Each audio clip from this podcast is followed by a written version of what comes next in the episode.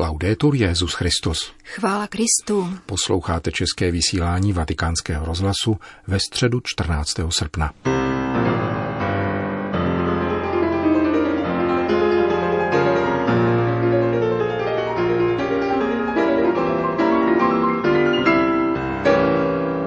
Dnes se nekonala generální audience, protože v souvislosti se zítřejší slavností na nebevzetí Pany Marie začíná ve Vatikánu třídenní pracovní volno. V našem pořadu nabídneme první část četby obsáhlejšího textu, který letos v Dubnu zveřejnil Benedikt XVI. pod názvem Církev a skandál zneužívání. Pořadem provázejí Jana Gruberová a Milan Glázer. Německá redakce zpravodajského serveru Vatican News zveřejnila 11. dubna tohoto roku text emeritního papeže Benedikta XVI. s názvem Církev a skandál zneužívání. Jehož první část vám nyní nabízíme. Ve dnech 21. až 24. února tohoto roku se na pozvání papeže Františka sešli ve Vatikánu předsedové biskupských konferencí celého světa, aby společně uvažovali o krizi víry a církve, vzniklé po rozšíření otřesných zpráv o deliktech spáchaných členy duchovenstva na nezletilých. Rozsah a závažnost informací o těchto činech hluboce otřásla kněžími i lajky – což u některých z nich vedlo i k tomu, že zapochybovali o víře církve jako takové – bylo třeba dát mocný signál a znovu se pokusit dodat důvěryhodnost církvy, která je světlem národů a silnou pomocí v zápase proti rozkladným mocnostem.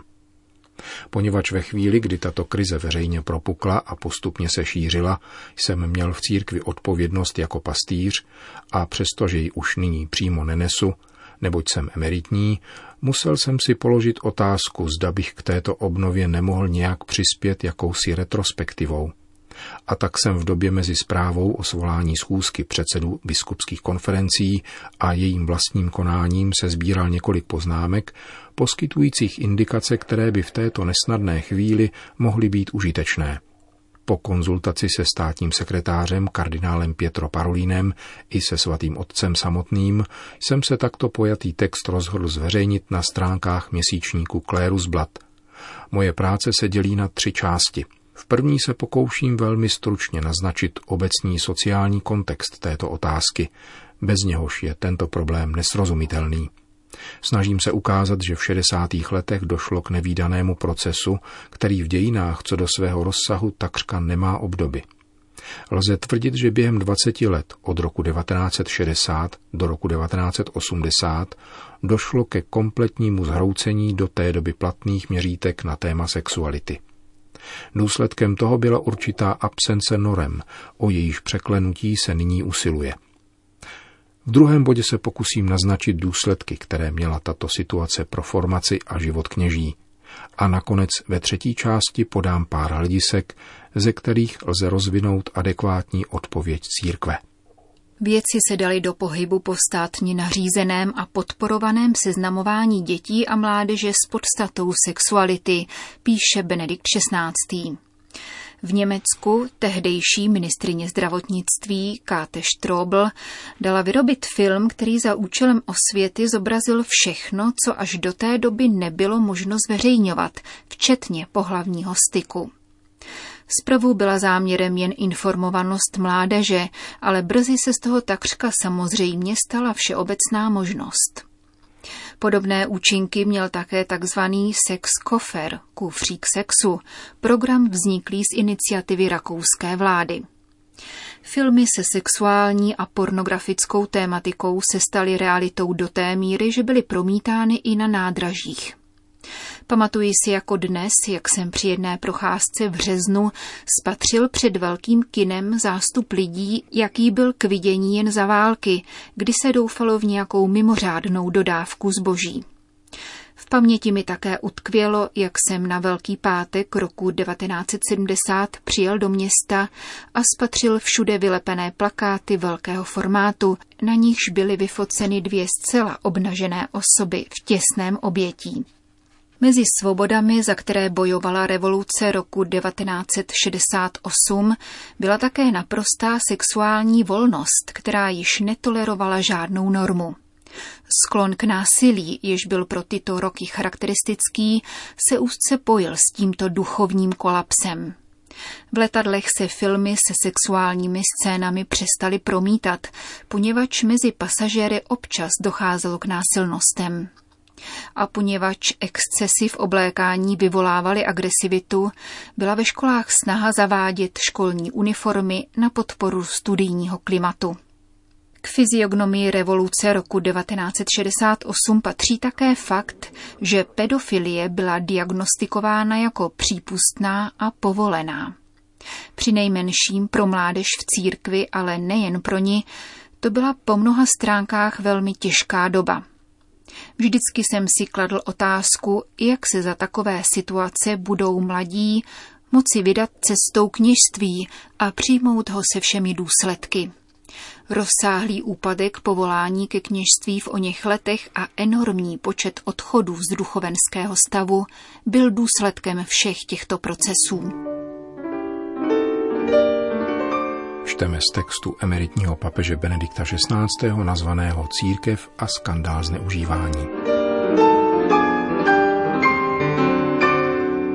Nezávisle na tomto vývoji došlo ve stejné periodě ke kolapsu katolické morální teologie, takže se církev vůči těmto sociálním procesům stala bezbranou. Pokusím se velmi stručně naznačit průběh této dynamiky. Až do druhého vatikánského koncilu měla katolická morální teologie přirozeně právní základy, přičemž písmo svaté bylo zmiňováno pouze jako pozadí či podpora.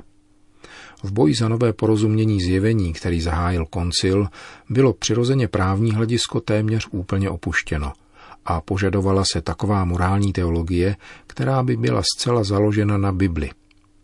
Pamatují se, jak jezuitská fakulta ve Frankfurtu pověřila jednoho velmi nadaného mladého otce, Bruno Schiller, aby vypracoval morálku zcela založenou na písmu.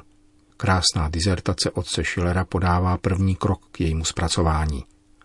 Následně byl otec Schiller poslán do Spojených států amerických, aby ve studiu pokračoval, ale vrátil se s přesvědčením, že systematickou morálku postavenou pouze na Bibli vypracovat nelze. Pokusil se potom podat morální teologii pragmatičtějším způsobem, avšak na krizi morálky tím odpovědět nedokázal.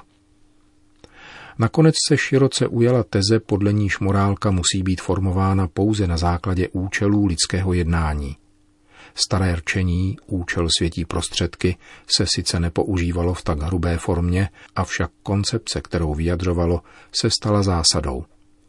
Proto nemohlo existovat nic absolutně dobrého a tím méně pak něco vždycky špatného.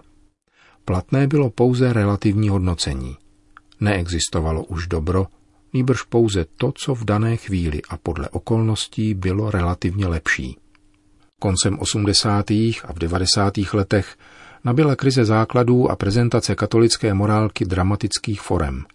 Dne 5. ledna 1989 byla publikována tzv. Kolínská deklarace, podepsaná 15 katolickými profesory teologie, kteří se soustředili na několik kritických míst vztahu mezi biskupským učitelským úřadem a posláním teologie – tento text, který zpočátku nepřekračoval hranici obvyklých námitek, se začal velice rychle šířit, ba transformovat na protest proti církevnímu magistériu a po celém světě zhromažďoval hlasitě slyšitelný a viditelný potenciál opozice proti magisteriálním textům Jana Pavla II.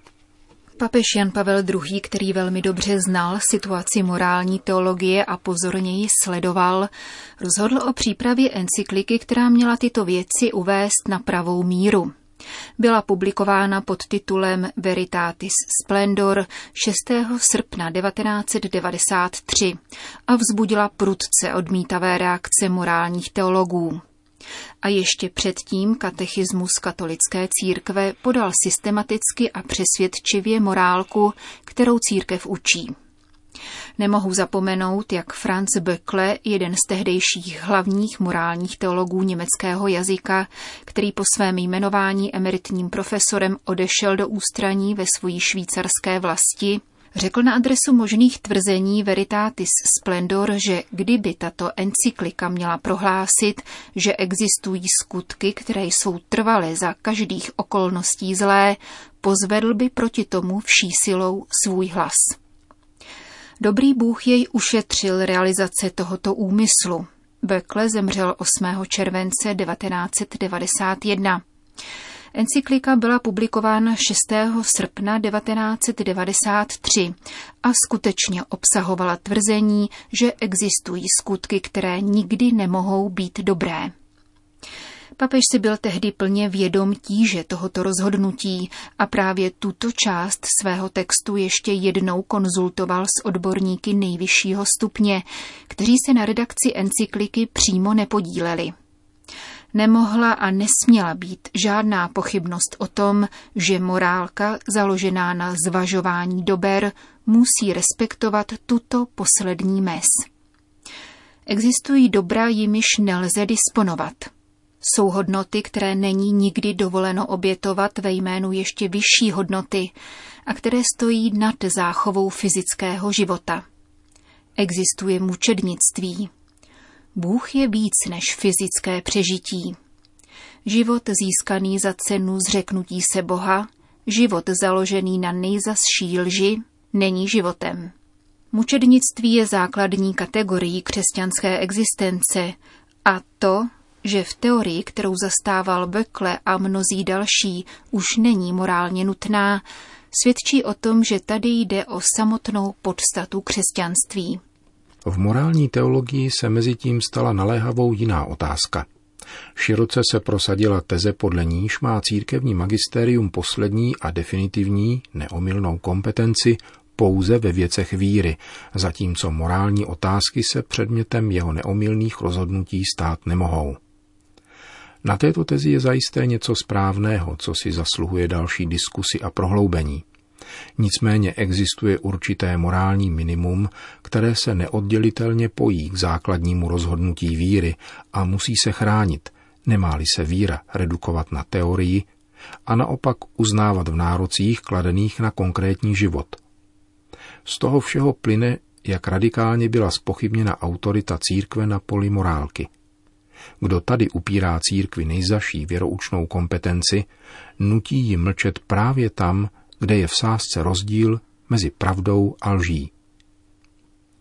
Nezávisle na této otázce se v některých oblastech morální teologie ujala teze, že církev nemá ani nemůže mít svoji vlastní morálku. Tato teze říká, že každé morální tvrzení má svůj ekvivalent také v jiných náboženstvích a neexistuje tudíž žádné křesťanské proprium. Na otázku po propriu biblické morálky však nelze odpovědět tím, že pro každé jednotlivé tvrzení existuje nějaký ekvivalent v jiných náboženstvích. Spíše se jedná o celek biblické morálky, který jako takový je naopak nový a jiný než jednotlivé části. Své ráz morálního učení písma svatého je v posledku zakotven v božím obrazu, ve víře v jediného Boha, který se zjevil v Ježíši Kristu a žil lidským životem. Desatero je aplikací biblické víry v Boha na lidský život. Boží obraz a morálka jdou ruku v ruce a představují tak specifickou novost křesťanského postoje ke světu a lidskému životu. Ostatně již od počátku bylo křesťanství označováno slovem hodos, cesta.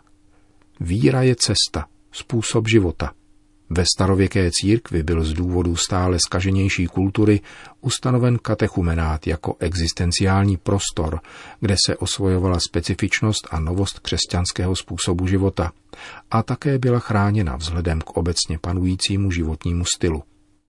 Domnívám se, že i dnes je zapotřebí něčeho podobného jako společenství katechumenů, aby se křesťanský život mohl udržet ve svojí specifičnosti. Slyšeli jste první část textu, který letos v Dubnu pod názvem Církev a skandál zneužívání publikoval emeritní papež Benedikt XVI. V četbě budeme pokračovat tento pátek. Končíme české vysílání vatikánského rozhlasu. Chvála Kristu. Laudetur Jezus Christus.